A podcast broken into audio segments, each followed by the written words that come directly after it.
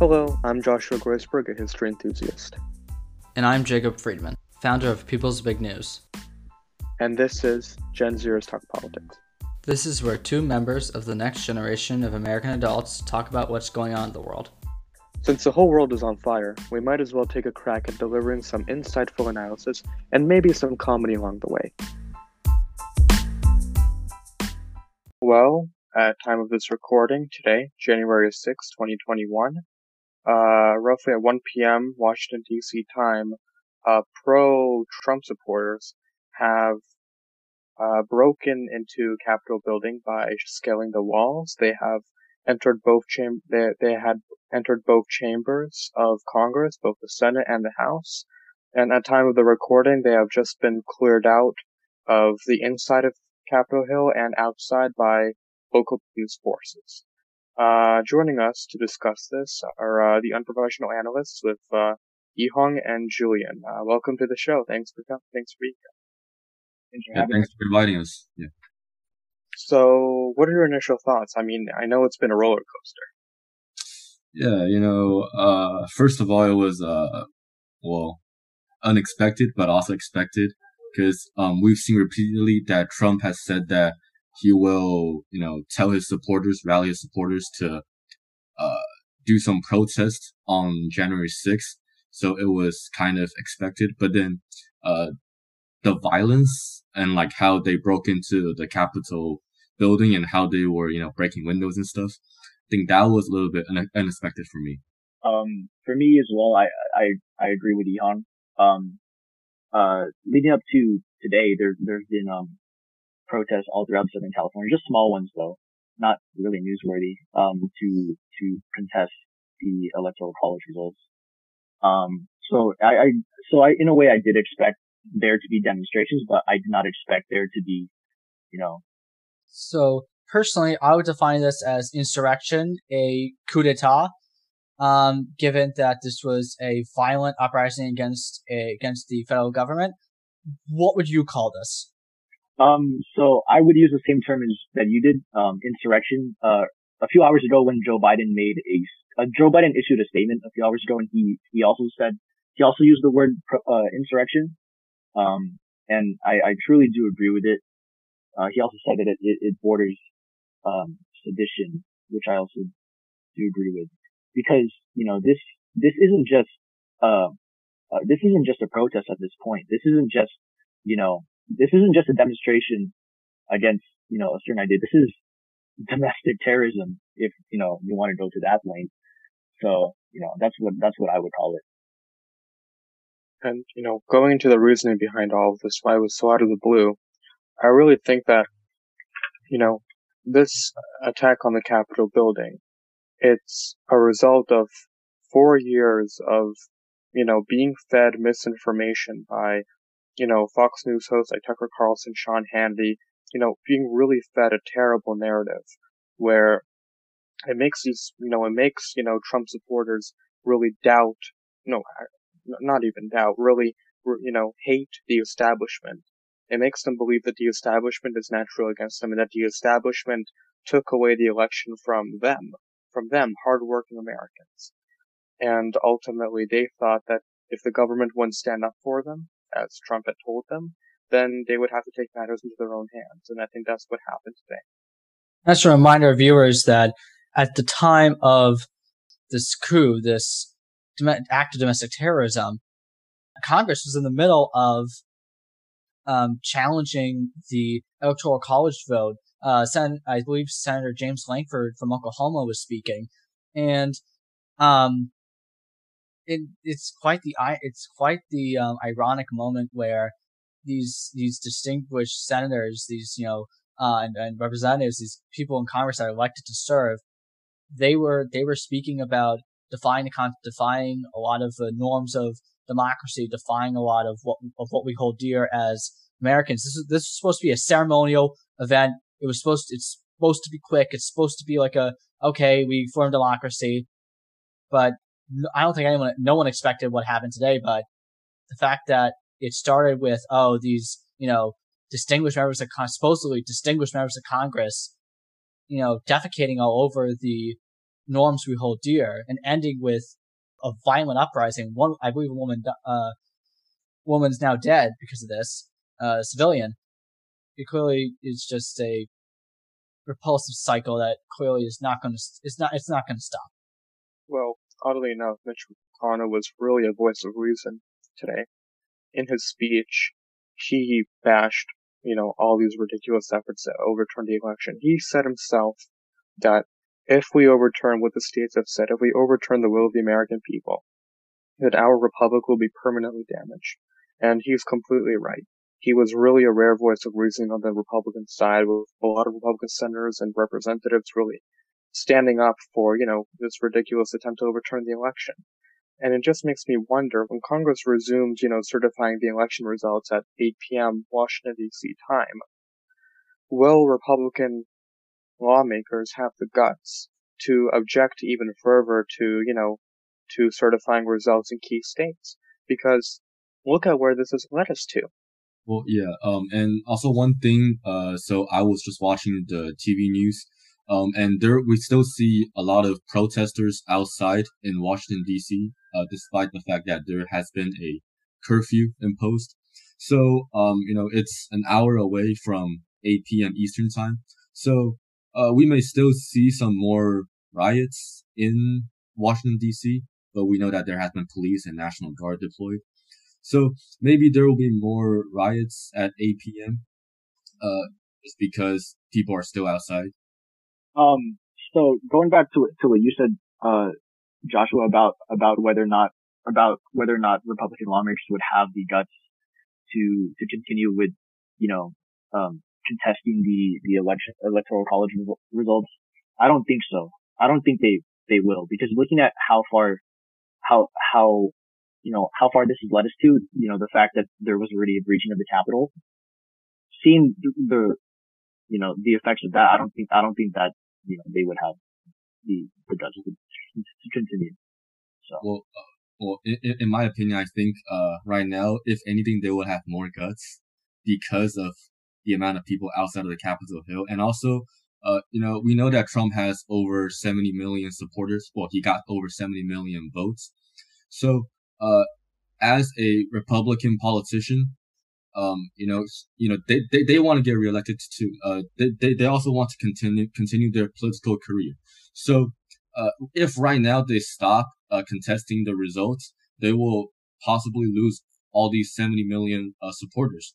You know, uh, I think as a politician or uh, what they would think is that they will try to benefit themselves the most. So they, even though they might know that they can't overturn the results, they will still, uh, you know, try so that they can gain the support of these 70 million, uh, voters. Yeah, I, you know, they're definitely, they definitely want to keep the support of their constituents to be reelected. You know, senators like Ted Cruz, who live in very Republican states like Texas. But going uh, going back towards uh, what you said about Donald Trump, the best thing, in my opinion, Donald Trump could have done to dissolve this crisis would have been to concede right there and then, because you know the entire reason why all these Trump supporters were raiding the Capitol building was because of you know because they believed the election was stolen from them. If Trump had acknowledged to his supporters that the election was not stolen from him and that Joe Biden was the true and legitimate winner, they would have believed him. Instead, what Donald Trump did was he released three tweets, one of them a video in which he, while, while he did tell his supporters to go home in peace, he also doubled down on his claim that the election was fraudulent. And it just, it just makes me feel as if, you know, the closer we get to Joe Biden's inauguration, the worse it gets. And I'm extremely nervous about what the president will do in the future, you know, in the remaining two weeks of his administration. Well, this is all one big grift he's plainly amoral. He clearly doesn't care. He, and honestly, it's not even really about him. It's about the movement and really the, um, the amount of disarray he's caused. And more or less, he's more a symptom of. And I honestly believe that right, right now, as, as we speak, there are several congressmen, congresspeople trying to write up articles of impeachment against him right now. And Others, some people are calling for 25th Amendment. Some people are calling for impeachment. How likely is it that, and I, I also, was a historian Heather Cox Richardson. She said that she does she does not believe Trump will be in office 24 hours from now. He will he'll resign. I mean, how likely is it that President Trump won't be in office either by resignation or impeachment removal or something else, you know, or something like um, even 25th Amendment before the inauguration even happens? I mean, is is is that a likely scenario? Well, um, I think you know because he hasn't pardoned himself yet, so maybe he will pardon himself first and then resign. I think uh for for him, uh, it will probably be the safest plan. And also, uh, right now we're just like two weeks, 14 days away from January 20th, where, uh, the next president will have, will start his work. So, uh, you know, with 14 days, uh, I don't think impeachment will go through that fast. So, uh, maybe they will just let them have the 14 days and, uh, just wait till Joe Biden gets, uh, inaugural. So I, I think that's most likely is going to happen. Um, for me, uh, I don't think that there's enough time to go through, uh, with an impeachment. Um, but, you know, the past few days have been sort of, it's been bad for Donald Trump because on I, Saturday or Sunday, that's when the Washington Post released the, the tapes of that call, that very controversial call with, with, um, Georgian, with, uh, Georgia officials. Um, and that's, you know, there have been a lot of questions surrounding as to whether or not what he did was legal. Keeping that in mind, um, I wouldn't be surprised if he resigns because of all the pressure surrounding it, a lot of the, co- the controversy surrounding that call, the, the controversy surrounding what happened today, the controversy around him, you know, tweeting about Mike Pence, pushing Mike Pence to, to challenge the, the electoral college. I wouldn't be surprised if he resigns, but, um, I do not think that there is enough time to go through with an impeachment. I mean, it reminds me of um, Ronald Reagan's Iran Contra uh, Iran Contra scandal, and how it was so into his presidency that ultimately lawmakers decided not to even bother with, with impeachment proceedings. I believe, since Ronald Reagan was so close to the end of his second term. But it just it makes you wonder, you know, how can you know what motivate what motivated these people to be willing to be shot in order to storm, you know, the seat of our the seat of our American government. Yeah, and, and also um one more thing, uh, you know, Trump isn't as old as Biden, so uh he's seventy four, I think, if I remember correctly. Uh, Trump is seventy four, so I think so.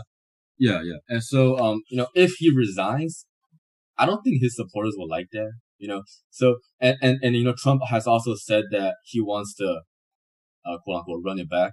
You know, uh, n- next time. So if he resigns, he's going to lose a lot of the support. So in my opinion, he won't. I personally do. Um, the Capitol building has not been attacked uh, since 1814 by the British in the War of 1812. And the fact that this is happening now, I mean, his name is literally all over it, with, you know, all the flags being carried around. You know, Donald Trump, my opinion, has been one of the most destructive people, you know, in American democracy. And this really puts nail in the coffin for his legacy as president. Uh, and also, um, I was watching the news. Leaders from around the world have, well, some of them have uh, expressed themselves. For example, uh, Boris Johnson, uh, he has said that um, this is like a disgrace, uh, and he's saying that, uh, you know, like a de- democratic country like U.S. shouldn't have this stuff. But then also, um, as Joshua just said that, uh, you know, like, uh, how Trump has been uh, devastating U.S.'s democracy and, uh, you know, just U.S.'s reputation. But then I think another important issue that we have to look into is that, you know, after eight years of Obama, why was Trump elected? I, I think that's another important issue, right? Like, uh, if, uh, so like, why was someone like Trump elected after, you know, many people think that Obama did a great job? Why was uh, why, why did Trump came up? You know. Well, I think the reason behind that is because um, Trump in 2016 campaigned as somebody who was outside of the establishment. He was a political outsider. And compared to Hillary Clinton, she seemed, you know, like a classic politician, all talk, do nothing. Whereas Trump, he seemed promising. He sounded like he was going to do a lot of things for America. And it really appealed to a wide base of support. And I think that and, you know, also Hillary Clinton as Secretary of State, she's had quite a troubled political past. So I think that all really contributed to Trump's victory. Not to mention that the real nail in the coffin for Hillary Clinton's defeat and Donald Trump's victory then was that she called Donald Trump supporters a basket of deplorables. And she alienated his supporters like that. And ultimately on election night, it really reflected very, very poorly on him. Of course, nobody had the benefit of hindsight back then, and nobody knew that his administration would turn into this. Um, I just have three quick things. One, it's the era of COVID. If anyone in the Capitol building is dead because of COVID, given that they're all hunkered down in the, in the, in the bunkers, if anyone on staff or anything, it's on his hands. It is on Donald Trump's hands. It's on the protest. It's on the insurrectionists' hands that they die of COVID. It's on their hands. Two, this is the best argument for DC statehood. The National Guard was not called. The DC National Guard was not called because the Defense Department is the one is the one that's supposed to call it, and they didn't call it for two hours. It was Virginia who acted their own state guard before DC did, and that's because the Defense Department under the Trump administration delayed it. So that's that's that's probably the best argument imaginable. And I posted that um, one six 2021 that was that's going to be our new 9/11. That's going to be the day we're going to remember for 20 years, and we're going to remember for a century after this happens. And the people who who were on the front lines now, if just a few hours ago, are going to are going to be the heroes of that we're going to celebrate for 20 years. I know this is a weird comparison, but it really, it really, that's what really came to mind for me. And if we, and if we take the same type of, okay, we need to really reform, we need major reforms to make sure something like, something like this doesn't happen again.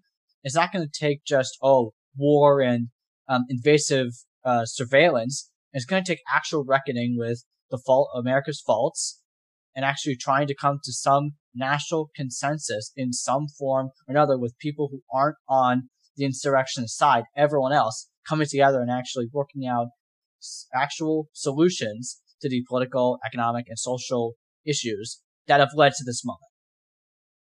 I mean, while I agree that both 9-11 and what happened today were historical attacks, unprecedented attacks on American democracy and our values and institutions, obviously the the obvious loss of life uh, on 9/11 was far greater than uh, what happened today. With so far the only fatality being a woman, a pro Trump supporter, a woman who was uh, shot.